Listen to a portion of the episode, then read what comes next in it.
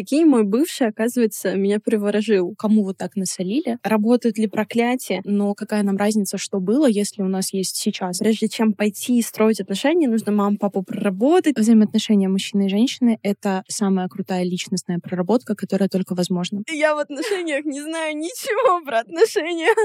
Да, я верю в любовную магию. Какой, блин, приворот в 24 году. 99% заболеваний — это психосоматика. Подорожник иногда можно приложить. Наши знания формируют нашу реальность. Будет больно, но будет быстро.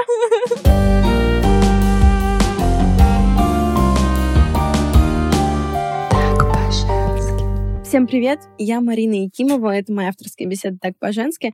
И сегодня мы поговорим про эзотерику, что это такое, работают ли проклятия, действительно ли могут сглазить ребенка, если ангелочком ему лицо на фотке не прикрыть. У меня в гостях будущая участница битвы экстрасенсов, телесно-ориентированный психолог, энергопрактик, немножко ведьма Юлия Скобелева. Юля, привет. Всем привет.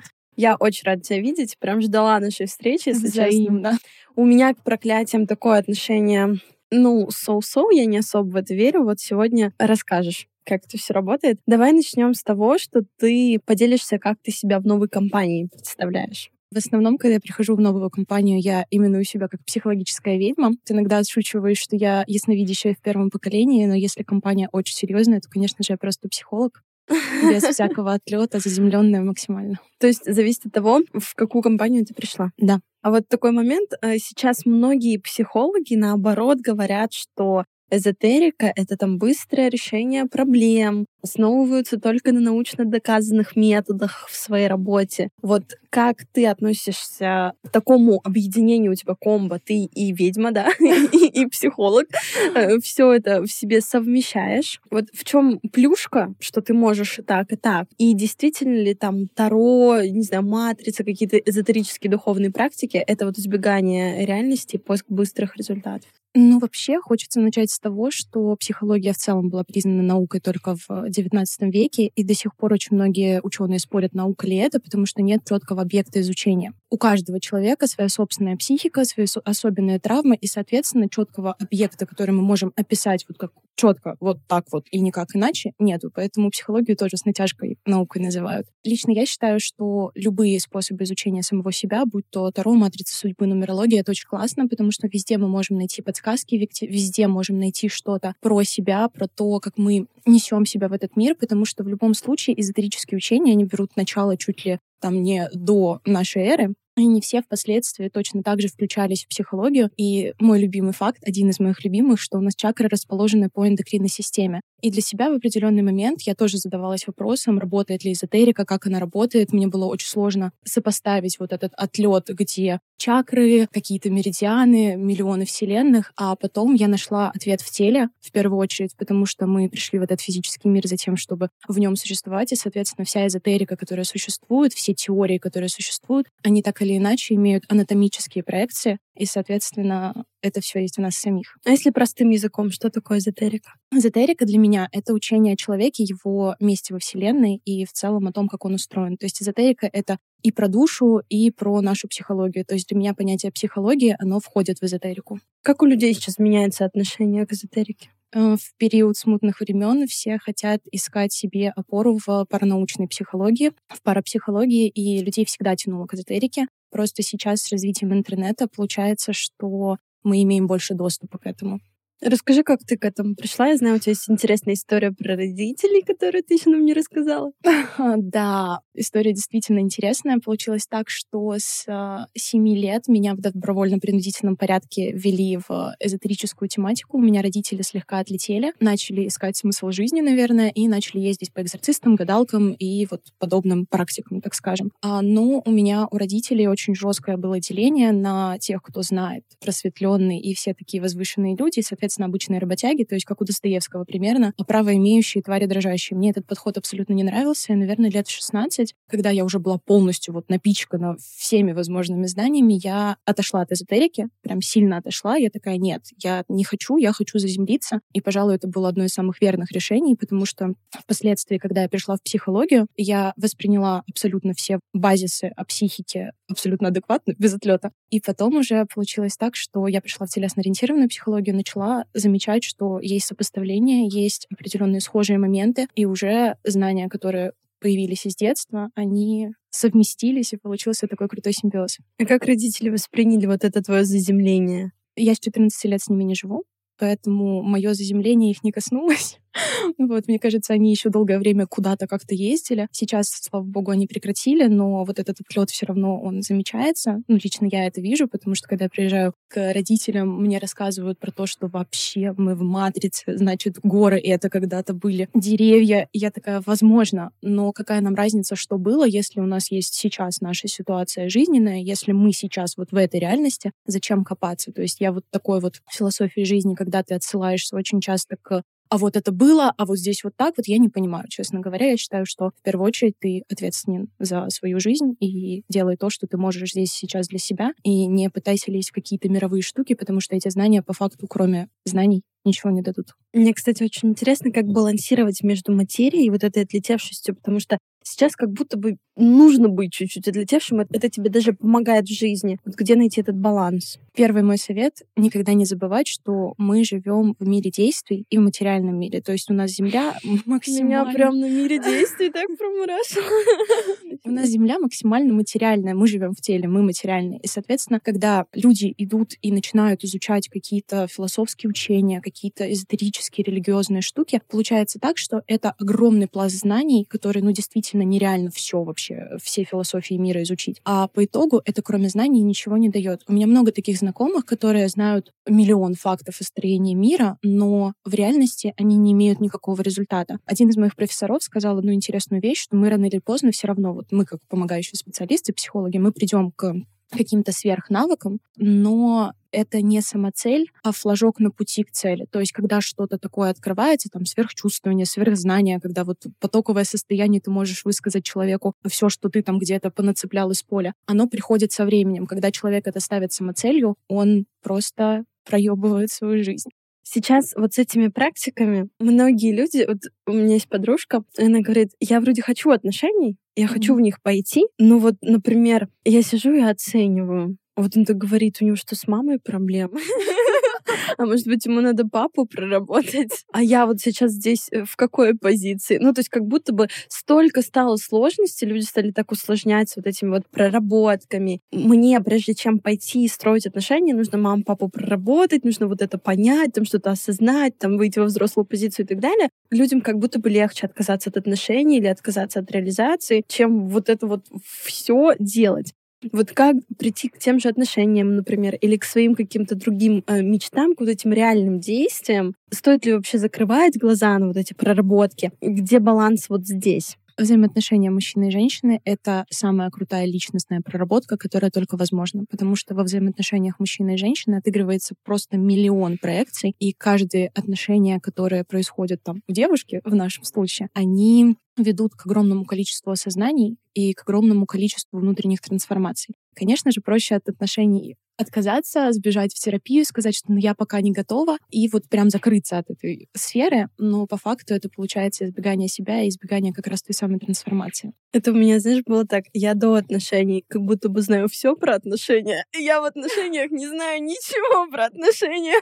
У меня тоже была такая ситуация, когда я э, закончила очень сложные отношения, я вступила в новые, такая вот сейчас все будет прекрасно. Ага, угу. Все те же самые проблемы по второму кругу, просто потому что не пройдены уроки, и травма не исцелилась. А как понять вот эти уроки? Свои собственные, то есть только через повторяющийся сценарий или можно как-то сократить этот путь? Сократить этот путь можно пойти к помогающим специалистам, к тем же самым нумерологам, которые прекрасно говорят о том, что вот в этой жизни матрица судьбы, да, говорят о том, что вот в этой жизни есть такие-то, такие-то хвостики, вот на это обратите внимание. Огромное количество самоанализа и рефлексии должно быть, но это должно быть не в формате загонов и в формате какого-то постоянного самобичевания. Это нужно прям классическая практика письмо, то же самое, когда ты начинаешь анализировать, что и как со мной происходит и почему. Но, к сожалению, зачастую нам очень сложно отловить собственные негативные паттерны и сценарии, потому что они находятся в слепом пятне. Получается так, что у тебя есть состояние, которое ты принесла откуда-то, допустим, из детства, и ты это состояние постоянно транслируешь и постоянно ищешь ему подтверждение, потому что мозг привык так жить, и ему вот это состояние нужно для того, чтобы выжить. Вот он закрепил этот сценарий как паттерн выживания. Мозгу в целом ничего, кроме выживания, не нужно, и поэтому он такой, вот нам, значит, здесь плохо, и поэтому мы будем делать только так.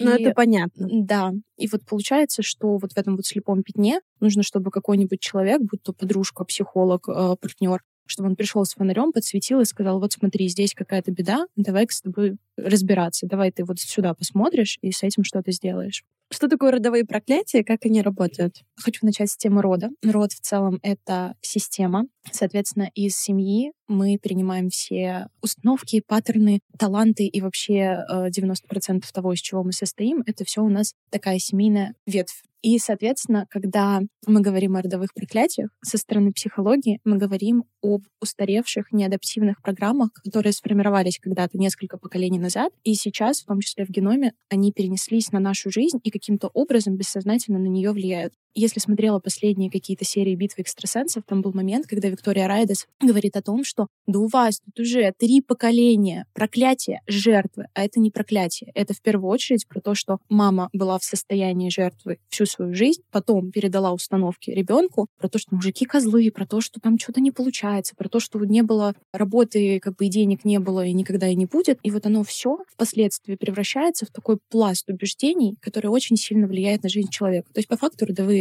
проклятия для меня лично это в первую очередь не про какое-то негативное воздействие, а про психологические паттерны, которые мы несем. Я прям сюда пришла, у меня было четкое понимание, что ты будешь говорить, вот как, знаешь, гадалки там на волосок, ну, что-то наговаривают или там, не знаю, потом куда-то иголки втыкают. И сейчас ты так красиво назвала вот эти вот негативные, да, установки, которые нам передаются, что я прям немножко такая, меня как будто, знаешь,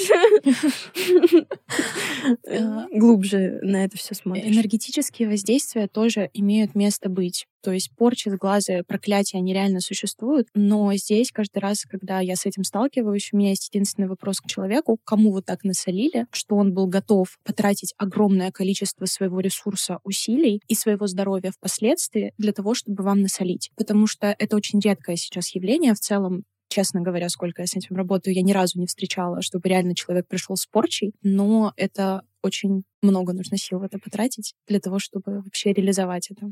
Недавно тоже с девочкой встречались, она такая говорит, прикинь, мой бывший, оказывается, меня приворожил, типа был приворот. И она тоже пошла к какой-то женщине, помогающему mm-hmm. специалисту, она ей сказала, ну тебе типа приворот. Та звонит бывшему, говорит, э, ну, что за фигня? И он такой, ну мне друг по приколу сказал, пойдем типа сделаем. И вот тут-то она и офигела. Ты веришь вот то, что можно приворожить человека? Да, я верю в любовную магию. Сейчас это тоже очень распространенная тема. Я каждый раз пугаюсь, когда вижу рилсы, которые как приворожить человека. Зачастую... У меня таких нет. У меня есть. И зачастую это про то, что люди не понимают, какую ответственность они за это потом понесут. То есть они не понимают, где будет точка возврата той энергии, которую вот они запустили. Это очень опасно на самом деле. Любовные привороты, они действительно вплоть до смерти человека, который приворожен, работают. это зачем? От незнания люди это сейчас делают очень много. И очень многие практики, гадалки, они работают с этим. Ты тоже не понимают, какой эмоциональный, энергетический, жизненный откат может быть после подобного энергетического воздействия. Это грустно, честно говоря. Да. А вот можно самостоятельно как-то определить? Вот у этой девушки, знаешь, как было? Ей часто шутили, говорили, может, на тебя приворот? Uh-huh. Вот так вот. Uh-huh. И она говорит, постоянно так говорят, говорят, а я не понимаю, почему люди так говорят. Какой, блин, приворот в 24 году? И потом вот так вот сложилось. Ну, то есть есть какие-то признаки, по которым ты самостоятельно можешь понять, что там порча, сглаз, приворот и так далее.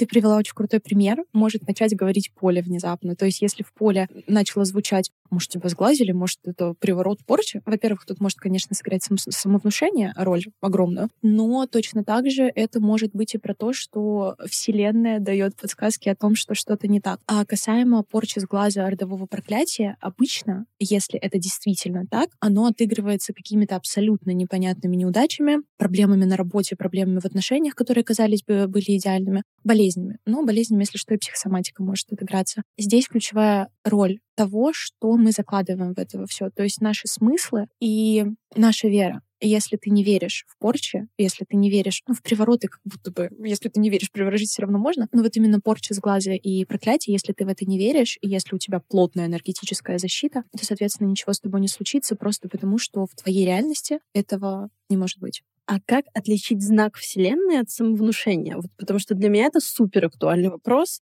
Я могу внушить себе все, что угодно.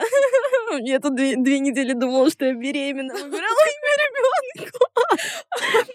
Вот, ну то есть как отличить? Самовнушение обычно очень негативное. Мы очень редко, как человеческие особи, внушаем себе что-то хорошее. Знаки Вселенной будут разноплановые, и зачастую они приходят в тот момент, когда мы такие, господи, дай, пожалуйста, сигнал. Вот я сейчас, значит, поеду на такси, если у него будет номер, содержащий двойку, значит, я делаю все правильно. Вот что-то в таком духе. Приезжает такси, мы такие, хм, прикольно. Но действительно вопрос, наверное, очень актуальный, потому что самовнушение — это вот та параноидальная мысль, которую ты вечно хватаешь за хвост, и вот это вот, знаешь, мыслекрутка происходит. Вот это самовнушение. Знак Вселенной — это когда что-то по голове стукнуло, и ты такой, хм, нужно То есть внезапно, да? Да, да.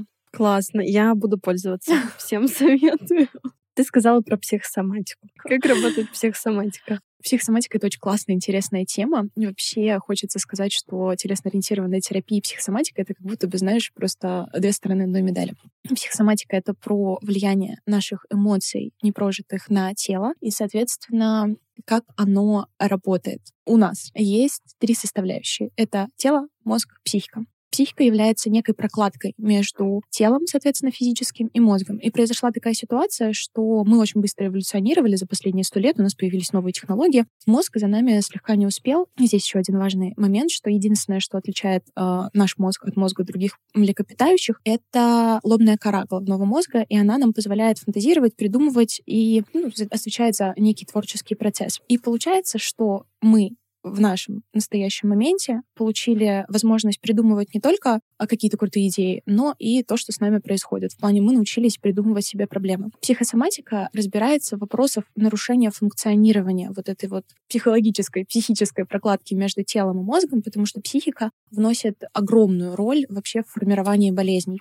Допустим, если у нас происходит какой-то стрессовый момент, который мы не можем пережить. У нас выделяются определенные гормоны, которые поступают в определенную долю мозга, отвечающую за определенный орган. И вот мы эти гормоны, эмоцию, реакцию, которую мы должны были выдать, не можем э, прожить и проявить по какой-то причине, и она остается вот заблокированной. Но гормоны в мозг поступили. И, соответственно, что происходит? Мозг вот эту гормональную вспышку, которая произошла в определенном участке, отправляет обратно в какой-то орган. Психосоматика работает вот по такой схеме. Это доказано ученым врачом-онкологом Хаммером. У него есть даже свои определенные исследования, которые показывают, какие гормоны в какой, соответственно, химической пропорции влияют на какие зоны мозга и как это потом отыгрывается на теле. Психосоматика — это про знание, которая когда-то сформировала нашу реальность и остается с нами, соответственно, на протяжении всей жизни, потому что мы несем вот ту самую эмоцию как единственно верную для выживания. И вот э, психосоматический подход подразумевает что если мы меняем состояние, если мы меняем декорацию жизни, мы меняемся сами, и, соответственно, болезнь уходит. Я максимально согласна с тем, что 99% заболеваний — это психосоматика. Я не говорю, что все заболевания нужно лечить исключительно через экспертов по психосоматике, народную, народную медицину. Mm-hmm. Классическую медицину никто не отменял, и действительно она может быть и нужна. народную тоже. И народную, да, и китайскую. А. Все медицины очень классные. Подорожник иногда можно приложить. Ой, смешная история. У меня мама мама очень любит э, в любой непонятной ситуации советовать йоду, йодовую сеточку. Вообще, чтобы не произошло, там болит голова, не знаю, синяк, что угодно. такая, Юль, йодовая сеточка. Я говорю, мам, уже сделано тысячу раз.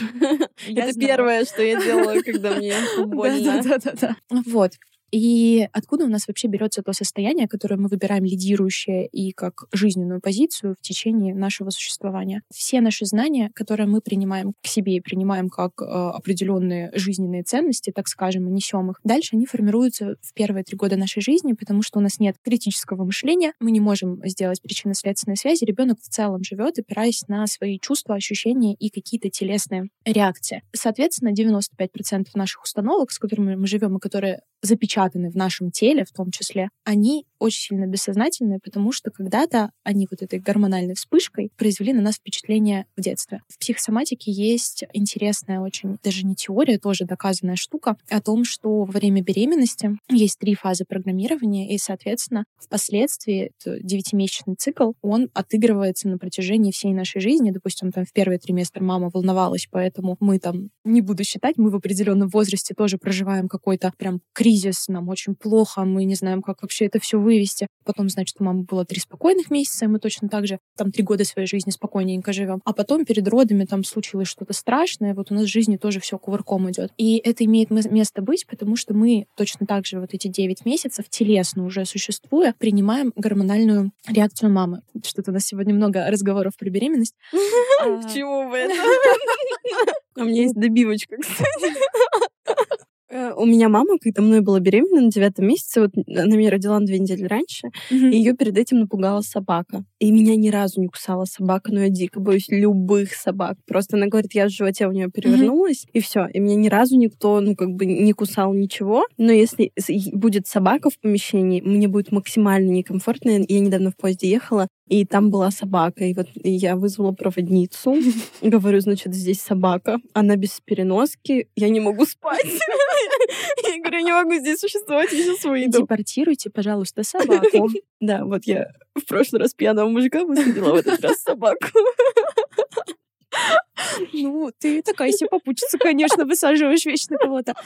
Наши знания формируют нашу реальность. И вот получается, что у тебя в тот момент зафиксировалось вот это вот знание на гормональном уровне и на уровне каких-то смыслов значений, на энергетическом уровне тоже это вполне могло быть. И, соответственно, вот твое знание о том, что собаки небезопасные, и твоя телесная реакция говорят тебе о том, что, пожалуй, в поезде с какими-то псами я не езжу. Так они, прикинь, они все ближе ко мне. Она же могла сесть в любом другом месте, а она села именно со мной. Они, наоборот, это чувствуют, что я боюсь, и это притягивают. Либо уже хотят, чтобы я смирилась и перестала да, бояться. Да, либо пора идти в проработку к психологу. знак меня, меня не волнует эта проблема, меня волнуют собаки. Пусть они ко мне не подходят. Ты сказала, люди э, научились создавать, да, фантазировать, создавать себе проблемы. Зачем люди создают себе проблемы? Очень философский вопрос. Я считаю, что проблемы — это наш путь к трансформации. Опыт не может быть положительным, счастье опыта не приносит, и все наши глубинные переживания, которые болезненные, которые сложные, которые меняют картину мира, ломают реальность, ломают тебя, и ты впоследствии перерождаешься, и это про ответ на твой вопрос. Чтобы перерождаться. Да. Ты сталкивалась с ситуацией, когда были потеряны все смыслы, и ты не знаешь, зачем просыпаться утром? Да, абсолютно недавно, когда переживала развод. Было сложно. Как есть план, есть какой-то совет, инсайт, который тебе пришел, который поможет тем, кто сейчас такое переживает? Общайтесь с людьми ищите друзей, звоните друзьям, с которыми можете быть искренними, которым можете поплакаться. Если нет возможности связаться с друзьями, общайтесь с родителями. Это может быть где-то сложно, потому что вам не понравится, что они скажут, но тем не менее родители — это про безусловную любовь, безусловное принятие. В любом случае они вас любят, и они хотят, чтобы у вас все было классно. И если даже такой возможности нет, то, соответственно, обращаться психологу, к помогающим специалистам. Ну, поскольку у нас такой выпуск, не обязательно к психологу. Это может быть тот же самый энергопрактик, это может быть какой-нибудь классный эзотерик, но выбирайте с умом, потому что некоторые эзотерики, они просто отлет какой-то Но творят, нет такого что тебе скажут. Вот у меня тоже подружка была история, и сказали, ты выйдешь замуж за такого-то мужчину, у него будут там такие-то волосы, такие-то глаза, он будет иностранцем, и она теперь как будто бы только таких и видит. Нет истории, что это внушение, тебе это внушают, и ты идешь это искать это про фиксацию. Это как раз про то, что мы говорили в разделе психосоматики, то, что наши знания формируют реальность. Я максимально избегаю таких моментов, потому что будущее многовариантно, а когда нам пророчат что-то, мы за это цепляемся. Подружка твоя, она может сейчас замечать только каких-то иностранцев, но в то же время пропустит вообще какого-нибудь замечательного русского миллионера, который будет за нее Он же русский, он нам не подходит. Вот, то есть просто потому, что у нее туннельное зрение, она такая, хм, вижу цель, не вижу препятствий. А на самом деле это очень сильно сужает твое восприятие мира. Поэтому, когда ко мне приходят, я в том числе раскладываю на Таро, когда ко мне приходят на расклады, я говорю, смотри, мы смотрим лишь один из вариантов. Если он плохой, мы смотрим, что сделать, ответственность на карты не перекладываем. И будущее многовариантно. Ты все можешь поправить сам. То есть всегда нужно понимать, что вот напророчили что-то плохое, но если ты не хочешь этого в своей жизни, у тебя есть возможность пойти и сделать по-другому. Вот мы с астрологом как-то записывали, и она сказала, типа, не обязательно все брать в свое пространство и задавать себе вопросы. А это я хочу взять, нет, не хочу. Я, у меня тоже такое бывает. Кто-нибудь что-нибудь сказал, я такая, блин, мне это не нравится. Будет по-другому. Я так гороскопы читаю, иногда такая, «Хм, сегодня хороший день, все остальное не читаем. То есть я прямо из своего поля зрения намеренно убираю какие-то предсказания о том, что вот сегодня опасно выходить на улицу, потому что вы превратитесь в снеговика. Типа вот такое я не люблю. А вот хорошее к себе в психику брать и в свою жизнь э, примерять, так скажем, это очень классно. Поэтому я люблю все методы, которые касаются человека, потому что люди в основном основном любят, чтобы их похвалили. И, соответственно, очень часто, когда мы заказываем какой-нибудь разбор, прогноз, нам хочется услышать, что вот здесь вот, значит, я буду классный, вот тут вот у меня такие-то суперспособности, и вообще ни у кого такого нет, у 99%. И почему нет? Ты как знаешь, смотришь натальную карту? Да. И там был прикол, она сказала, что какая-то там, то ли Венера позиция Уран, не буду брать на себя mm-hmm. эту ответственность, но какая-то связка, она говорит, вот э, если у человека она есть, значит, у него такое чувство юмора, что ему надо больно сделать. И я смотрю и такая, ну ладно, проверю себя. Она как раз говорила, что у Журавлева доброе чувство юмора. Угу. Смотрю, у меня она есть. Я такая, ну вы чё, блин? Не хочу никого обидеть. А самоирония — это всегда про огромный интеллект и огромное принятие себя. Это очень классно, я очень люблю это качество. Как работает телесная терапия? в обратную сторону, как психосоматика. Телесно-ориентированная терапия — это в первую очередь про наше тело и то, что оно на себя уже приняло. То есть какой удар, там вот эти вот травмы уже отразились на строении нашего физического аватара, вот так вот выражусь сегодня.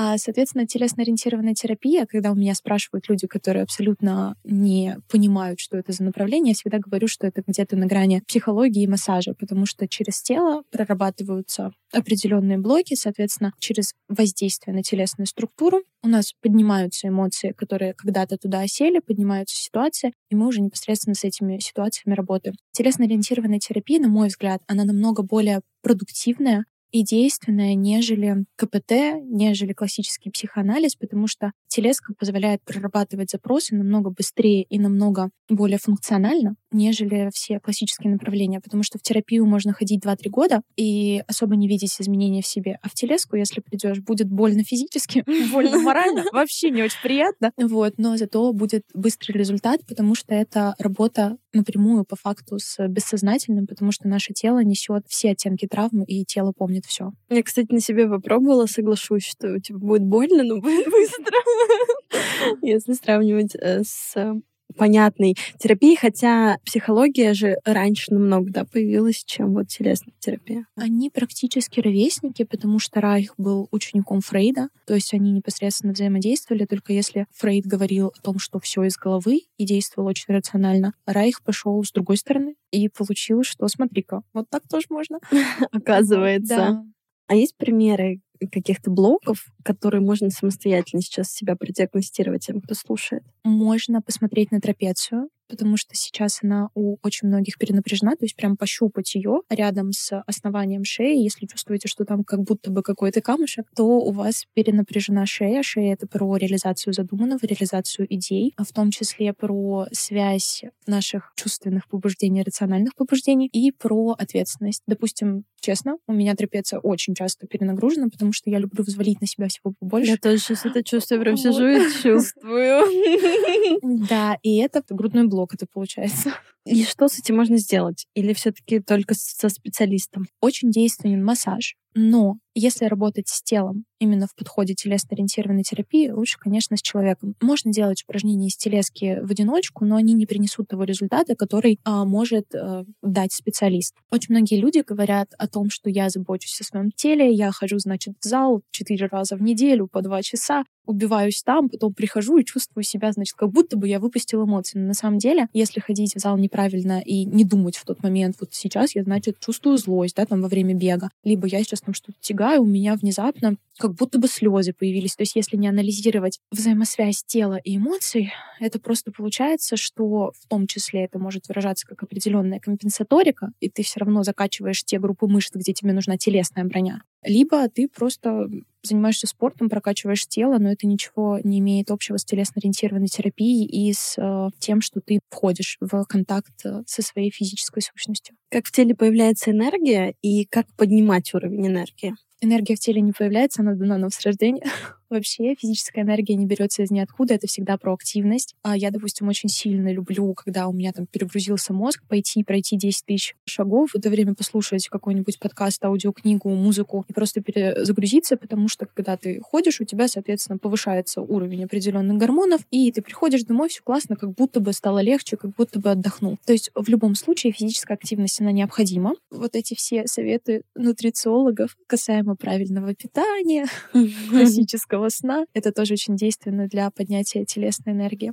И все, казалось бы, знают, но не делают, да? Да. Почему? Это ж нужно заниматься. А, это просто тяжело. Да. Ну а зачем? У нас мозг всегда, я уже говорила, сосредоточен на нашем выживании, и поскольку мозг всегда готовится к тому, что нужно будет куда-то бежать, от чего-то спасаться, нам очень невыгодно тратить энергию на то, что нам вот не подходит прямо сейчас. Проще полежать что-нибудь посмотреть, нежели взять свое состояние в руки. И плюсом еще очень большое влияние здесь оказывает наша социокультурная среда, потому что действительно в России очень много жертвенных установок, очень много м, упования на Господь Господь, Господь Господь, Господа. вот. И мы действительно воспитаны в такой околожертвенной среде, и поэтому мы очень часто проваливаемся именно в такие состояния, где проще сказать, да, все равно ничего как бы не изменится, я лучше даже пробовать не буду.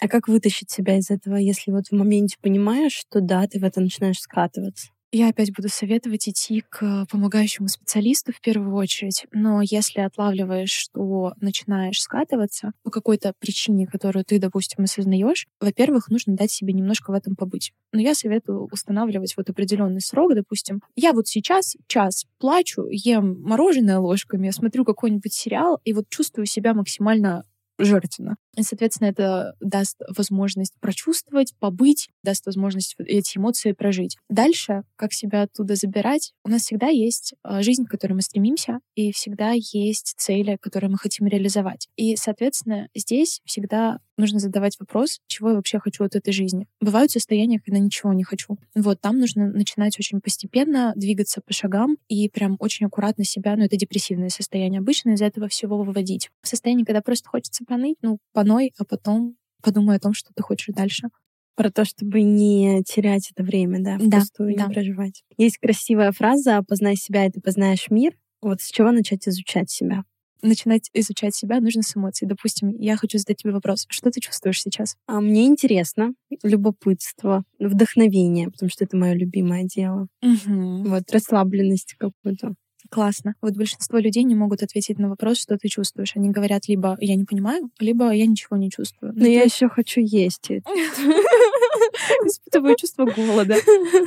И многие люди действительно не могут ответить на этот вопрос, потому что они в какой-то момент своего детства из определенных стереотипизированных мнений отлетели от своего тела, просто не ощущают эмоции, просто сразу их подавляют, закрывают в себе. Когда ты понимаешь свои эмоции, ты, во-первых, сразу чувствуешь, где у тебя результат, потому что ты радуешься. Во-вторых, ты сразу чувствуешь, где что-то не так, и где потребность не закрыта, потому что испытываешь сложные чувства, которые очень тяжело переживаются. Злость, расстройство, печаль и все в таком духе. И, соответственно, когда ты понимаешь свои эмоции, это очень многое дает для понимания дальнейших потребностей и дальнейших целей, и это очень многое дает во с людьми потому что «Познай мир» — это про общество для меня лично, потому что наш мир в любом случае — это социум наш.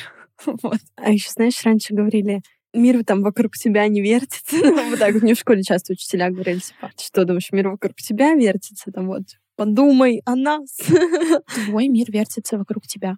То есть Потому что ты тебя... самый главный человек для себя, ближе, чем ты, у тебя никого не будет. И да, твоя матрица, давай назовем это так, твое пространство, оно крутится именно вокруг тебя. Потому что, ну вот знаешь, это как... Ну а иначе как? Иначе как, да. Очень многие люди, которых ты встречаешь, это как вот в GTA где-нибудь, вот, я не знаю, RPG-персонажи это называется вроде. Но ты ничего о них не знаешь. А, конечно, стоит задумываться о чувствах близких людей, когда там это партнерские отношения, с которых мы начали, когда это там родительско-детские отношения. Но в первую очередь все равно нужно выбирать себя, свой комфорт, свои цели, желания, мечты. А действительно ли каждому человеку нужно идти прорабатывать маму и папу? Но если вы попадете в психоанализ, то, конечно, да. Если вы попадете к телеснику или энергопрактику, то, вероятно, мы этой темы не коснемся. Я очень не люблю, когда в психологии, в терапии начинают за здравие, а заканчивают за родительско-детский. То есть, допустим, если человек приходит с определенной проблемой, может быть такое, что эта проблема не касается мамы и папы. Соответственно, мы работаем над этой проблемой. Если в процессе включается что-то, куда-то нужно пойти именно в детство, то, соответственно, мы пойдем туда. Но вот это вот насильное «я хочу проработать родителей». Вообще не нужно идти в проработку, если у тебя в жизни все ок, и тебя все устраивает. А нет ощущения, что как будто бы если ты идешь прорабатывать родителей, что что-то с ними не так. Прорабатывать ты идешь себя просто через э, фигуры родителей. То есть ты же не идешь за ручки с мамой и папой и такой, все, теперь значит идите, прорабатывайте. Нет, у нас в голове Расскажете. Починитесь, возвращайтесь. Да, купите мне наконец-то ту куклу розовую. Да, теперь мы будем исправлять ошибки детства. А, так, мам, бери меня на ручки. Папа, на шею мама на ручки, погнали, санки И ты такая, принёс. 25 лет, на санках.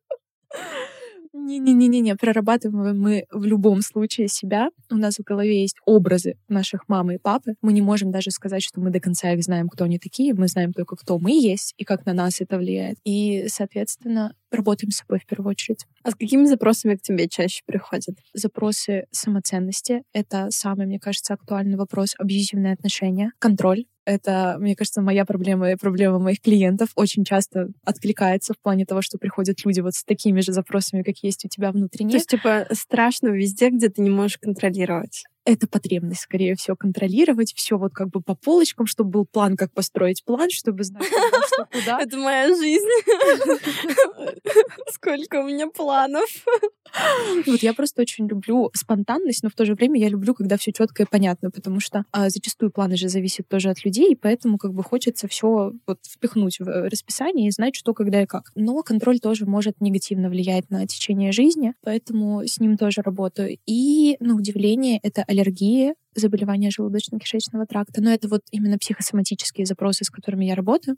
А с чем связана в основном аллергия? Аллергия — это такая же реакция. Вот помнишь, я говорила, что у нас есть определенное состояние, которое мы запечатлеваем. Вот если в тот момент, допустим, цвела какая-нибудь липа, тополь, вот, тополь. Соответственно, у нас организм такой, так, это произошло, он не понял вообще, как это выразить физически, телесно из-за того, что психика в тот момент намного меньшего объема, нежели там во взрослом возрасте, и, соответственно, организм запечатлевает то, что вот, в тот момент, когда там родители поссорились, разругались, я почувствовала себя брошенным, цвел тополь. Поэтому вот сейчас мы будем двигаться именно вот с этим алгоритмом выживания, потому что он отцвел, чувство прошло, а я как бы выжил. Поэтому сейчас формируем Ну, То есть он как аллергию. триггер, да? Да, да. Всем нам свойственно чего-то бояться. Вот что такое страх и есть ли смысл с ним бороться? Страх — это последствия инстинкта самосохранения. Второе, что я хочу сказать, как бороться со страхом. В современном мире очень много различных шумовых эффектов, повышенной тревожности из-за там, социальных сетей, из-за огромного мегаполиса, в котором кто-то вечно куда-то спешит. Если вы чего-то боитесь внезапно, если подкатывает приступ тревожности, сфотографируйте то, что вас пугает. Нашему мозгу абсолютно все равно, придумали вы это или это происходит в реальности. Гормоны выделяются одинаковые. И здесь для всех тревожников, для людей, которые испытывают страх по каким-то причинам, сфотографируйте опасность. Если вы не можете этого сделать, вы это придумали. Тогда чего вы боитесь? Своих мыслей? Не поняла. Вот сейчас не поняла. Просто у меня тоже такое бывает. Бывает вот эта тревожность. Сфотографируйте, ты имеешь в виду прям в прямом смысле? Прям взять телефон и попытаться сфотографировать. Ага, интересно. Потому что если это не какая-то физическая опасность, и на тебя не несется саблезубый тигр, то это происходит в своей голове, и тебя пугают твои же мысли. Такая вот логическая цепочка Это была. как у, Курпат. Короче, я тут боялась лететь и смотрела видосы типа про самолеты, что вот писала себе мантра, что самолет самый безопасный транспорт. И у Курпатова был смешной шортс на тему. Он говорит, есть такие люди, которые думают, что самолеты созданы, чтобы убивать людей и не перевозить их за деньги. Меня прям это так от- отрезвило. Я такая, ну да, как бы все же хотят жить. За люби- любым страхом стоит страх смерти. Поэтому это тоже такая важная ремарка. База. Базовый, да. И, соответственно, со страхами, с некоторыми страхами тоже нужно идти в терапию, потому что за ними может стоять какая-нибудь теневая сторона, в которой много ресурса, и которая очень хочет наружу вырваться и сказать, вот она, я здесь, но страх ее держит крепко, потому что, допустим, ей запрет на проявленность. А где найти баланс, когда вот этот страх уже настолько невротичен, и когда он адекватен, и как ну, в любом случае какая-то доля страха всегда будет. То есть люди Мгм. идут в новое, им там непонятно, в любом случае они будут где-то чуть- чуть-чуть переживать, волноваться, бояться, а как получится. Вот где грань нормы? Норма у каждого своя. Нету нормы. Ну, волнение все-таки немножко по-другому ощущается, нежели страх. И волноваться и переживать за что-то новое — это нормально. А, мне кажется, ситуация такая же, вот как мы с тобой разговаривали про предчувствование и про самобичевание. И здесь точно так же, если вот ты ходишь и вечно думаешь и накручиваешь себя, что я боюсь, я боюсь, я боюсь, я боюсь, как бы м-м, не изменится, плохо. Нужно останавливаться. Нужно, как бы я до этого плохо не сказала про людей, которые занимаются когнитивно-поведенческой терапией, нужно идти к ним и прорабатывать эту установку, потому что это уже явно где-то запечаталось, это откуда-то берет свое начало, и, соответственно, оно мешает жить. Вот когда что-то мешает жить, с этим нужно бороться. А на уровне тела это можно вот по своим ощущениям отличить, где это реальный страх, где это выдуманный страх, или где это вот чуть-чуть волнение какое-то такое воодушевление от реального страха?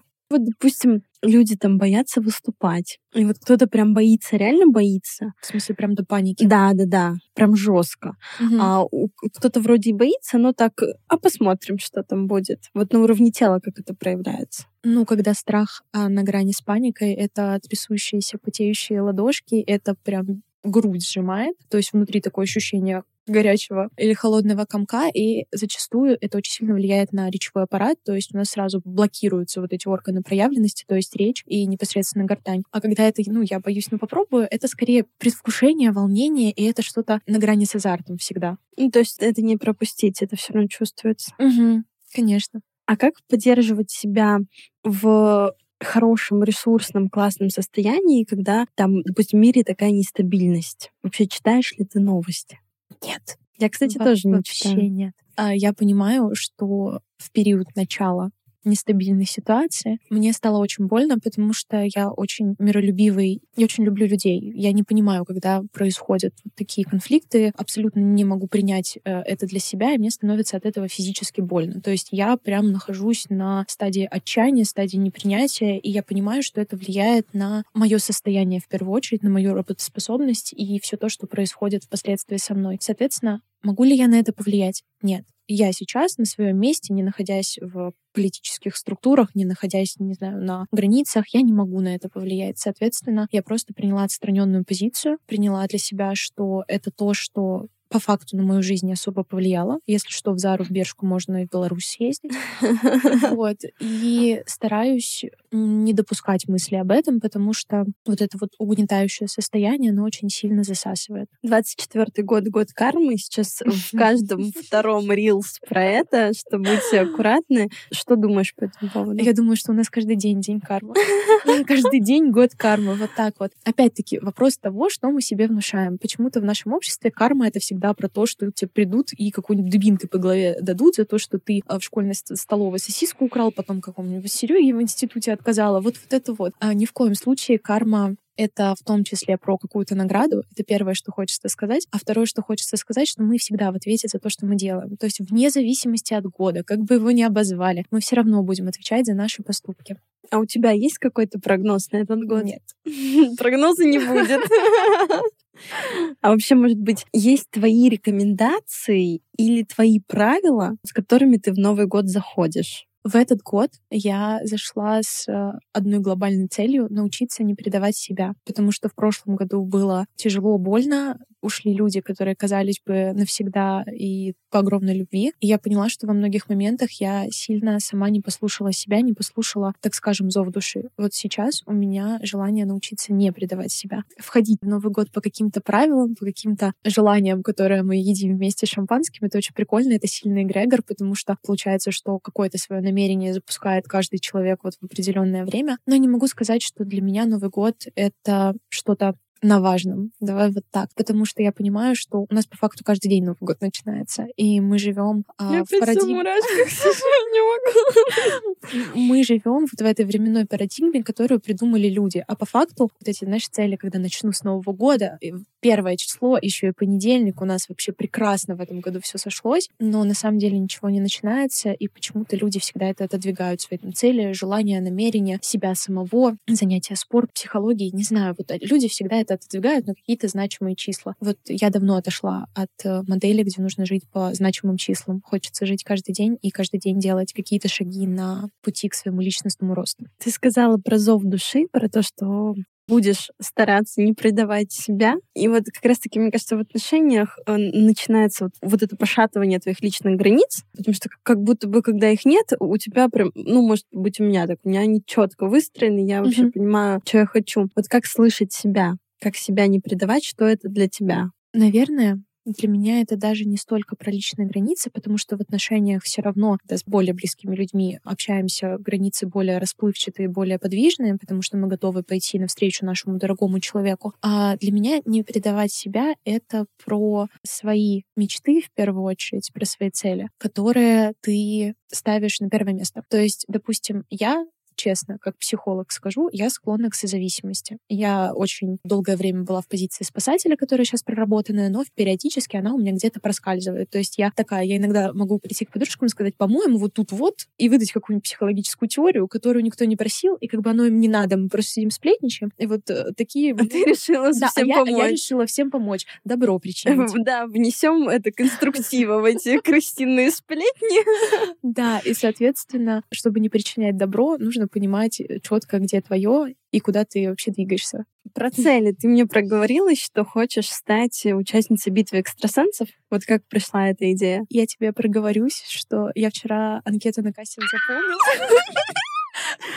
Офигеть. Я объективно понимаю, что я еще не до конца экстрасенс, конечно, но почему нет? Реально. А, честно говоря, я считаю... прям просто по голове мурашки побежали. Я считаю, что э, сверхспособности, экстрасенсорные способности закрыты в каждом из нас, и это просто сверхнавык, который нужно тренировать, набивать руку и, соответственно, работать с этим непосредственно, потому что бессознательно одного человека считывает бессознательного другого человека за доли секунды. То есть мы уже знаем, чего от личности, которая перед нами стоит, чего ожидать от нее. Почему пришла эта мысль? Потому что я, мне кажется, двигаюсь по направлению к тому, чтобы стать просто ведьмой. Просто говорить, смотрите, у меня есть психологическое образование, но как бы я на самом деле работаю работаю там с энергиями и так далее. Я понимаю, что я не буду отходить от телесно-ориентированной терапии, но хочется вот какого-то такого движа. Мне очень интересно, мне очень хочется попробовать себя в каком-нибудь телепроекте, поэтому ждем звонка редактора. Может быть, э, на первую серию схожу. Вот, вчера ну, писала об этом. все получится, потому что это вот просто невероятное какое-то волшебство. Мне очень нравится фраза «ключевое действие — это действие». Ты большая молодец, что ты сделала этот первый шаг. Спасибо. Даже если не в этот раз, я уверена, что тогда будешь говорить, а я вот несколько, несколько раз, когда победишь, выиграешь. Я вот несколько раз пыталась к вам прийти. Интересно, будем смотреть тебя. Да, спасибо. Что для тебя любовь к себе? Любовь к себе это про честность с собой в первую очередь. Очень сложно быть честным с собой, потому что себе всегда хочется где-то слегка поднаврать. Потом это про осознание своей безусловной самоценности. Когда мы понимаем, что мы пришли в этот мир не просто так, за нами огромное количество поколений, и когда мы понимаем, что я здесь не просто так, я имею ценность, праву своего рождения, мы в дальнейшем во всех своих действиях, исходя вот из этой точки, позволяем себе и ошибаться, и быть неправыми, и принимаем это не так сложно, как если у нас есть вопрос, а что я вообще здесь делаю, почему я?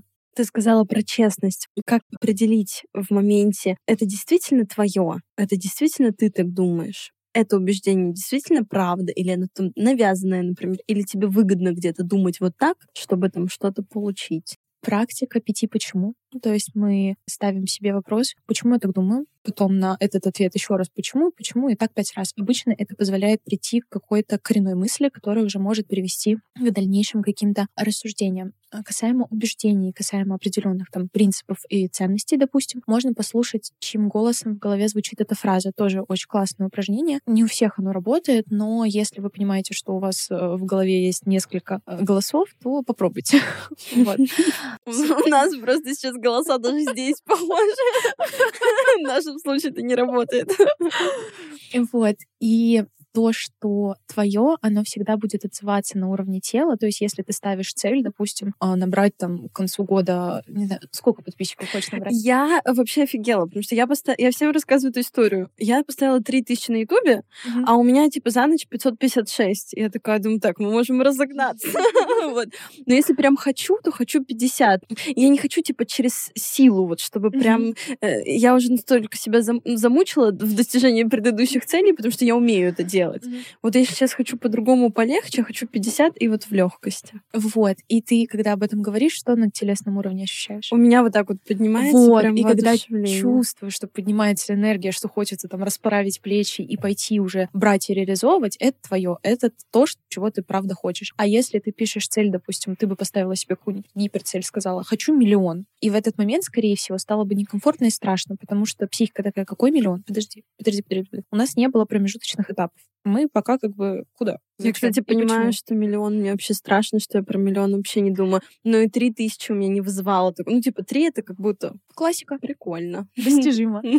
Вот. Поэтому вот так вот следите за своей телесной реакцией. У меня есть э, традиция в каждом выпуске гость задает вопрос нашим слушателям, чтобы они могли себя вот узнать получше. Вот о чем себя можно таком спросить, чтобы с собой познакомиться. Может быть, у тебя есть вопрос, который ты каждое утро просыпаешься, о чем ты себя спрашиваешь? Скорее, я спрашиваю себя каждый вечер, какой шаг я сделала сегодня для того, чтобы стать лучшей версией себя. И мне кажется, это очень классный вопрос для саморефлексии, саморефлексии, потому что это позволяет тебе отслеживать свой прогресс, потому что зачастую мы очень сильно впадаем в бесценку, потому что мы с собой встречаемся каждый день. И, соответственно, мы там можем месяц что-то делать, не увидеть результаты, расстроиться и подумать, да ну все к черту.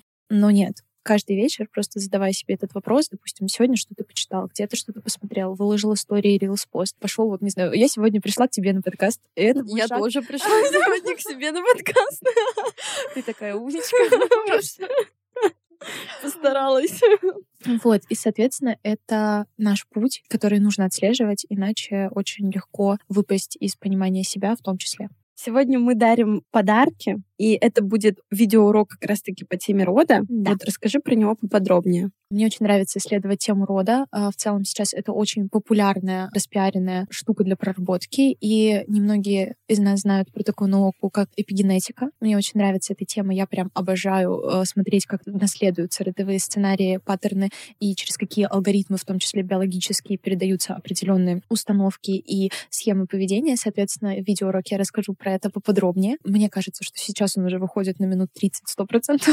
вот, будет интересно. А вот в моменте мне стало интересно, можно ли это исследовать, если ты, допустим, не знаешь, как себя вели твои поколения? Мне кажется, никто из нас не понимает, как вели себя наши поколения. Просто у нас это записано в белковой оболочке генома. И иногда бывает, что подтверди, если в твоей жизни такое было, что ты совершаешь какое-то действие, потом оборачиваешься, смотришь, а почему оно вообще так произошло? То есть внезапно у многих это прослеживалось в период коронавируса, когда пошли скупать гречку и туалетную бумагу. Это как раз... Я не пошла. Я тоже не пошла. И у меня бабушка тоже ну, говорит, Марин, а зачем люди это делают? Всегда так было, все выжили. Ну да, и у меня тоже такая установка. Получается, что, скорее всего, в вашей родовой системе не было моментов голодомора, не было каких-то раскулачиваний и так далее, когда люди оставались ни с чем. То есть у вас это как родовая травма не зафиксировалась. И вот бывают действительно такие какие-то общественные волнения, которые подбивают тебя на совершение каких-то абсолютно нерациональных вещей. И вот эти нерациональные вещи могут быть опасными конкретно для твоего тела, потому что где-то в родовой истории там произошло то же самое, как я уже упомянула, раскулачивание, внезапно остались без денег, и потом формируется установка установку, что деньги это опасно, потому что могут прийти, отнять еще и избить, где формируется убеждение о голодоморе. И, допустим, люди, у которых РПП зачастую голодали, или это блокадный Ленинград, в котором тоже страшные вещи происходили, и это отпечатывается в нашем геноме. И вот каким-то вот таким вот штукам, где как будто бы очень нерациональное поведение, оно внезапно поддался, и такой, что, простите, это же вообще бред какой-то, почему вообще я это сделал? И вот это может быть отголосок наших предков. То есть э, тут исследование чисто тебя самого в том числе, но я советую еще и в роду покопаться, то есть если есть возможность спросить у более старшего поколения какие-то семейные байки. Это я у меня, я переехала в Москву, у меня был стресс, начали волосы выпадать. Я звоню бабушке, говорю, бабушка, у нас в роду были лысые женщины. Она говорит, Марин, ты сошла с ума. Вот, кстати, сумасшедшие были. Это как я в один момент, когда прям сильно занялась родословной. А я ездила по своим бабушкам, родственникам, собирая информацию. И первый вопрос, который я задавала, я такая, скажите, пожалуйста, у нас ведьмы в роду были? Ведьмы, гадалки, не знаю, целительницы, знахарки, кто-нибудь в роду был? Такие, нет. Я говорю, ну, значит, ну, первое получается. Поэтому ясновидящее в первом поколении. Вот, а так, конечно, поспрашивать у бабушек, дедушек, поспрашивать у родителей. Родители, если у вас классные взаимоотношения, скорее всего, расскажут побольше именно про поведение, потому что, допустим, когда я спрашивала свою бабушку, бабушки, ну такая, у нас все очень порядочно, никто никому не изменял, никогда вообще никакой ревности, никто никого не бил. А я понимаю, что в те времена, ну, такого быть не могло. Вообще не могло. Я такая, да, бабушка, спасибо, очень классно. Нам нужен более достоверный источник. Ищем, кого-нибудь понадежнее. Не, ну правда, в глазах набожных, тем более бабушек, дедушек, это всегда про то, что о мертвых либо хорошо, либо ничего. Кроме и правды, не, и не вечером. Вот, да, да, да, да. Как забрать э, видеоурок, мы расскажем в описании. Вы можете там посмотреть э, через кодовое слово в директ э, Юли написать. Я тоже хочу его очень посмотреть. Меня заинтересовало. На сегодня все. Спасибо тебе за это интервью. Получилось очень интересно. Я уверена, что те, кто нас слушают, для себя точно возьмут то, что могут сегодня взять, то, к чему они готовы. Спасибо тебе огромное. Ты невероятная. Очень приятно Спасибо. было с тобой пообщаться, познакомиться прям. Спасибо. Послушать нас можно Apple Podcast, Яндекс Музыки, ВК подкастах и Google подкастах. Оставляйте комментарии, предлагайте темы для дальнейших выпусков. На сегодня все. Предыдущие эпизоды в открытом доступе вы можете продолжить нас слушать прямо сейчас. И не забывайте заглядывать в описание. Это отдельный полезный блог подкаста, где всегда очень много информации. Там можно с экспертом ближе познакомиться и получить подарки в каждом выпуске. thank you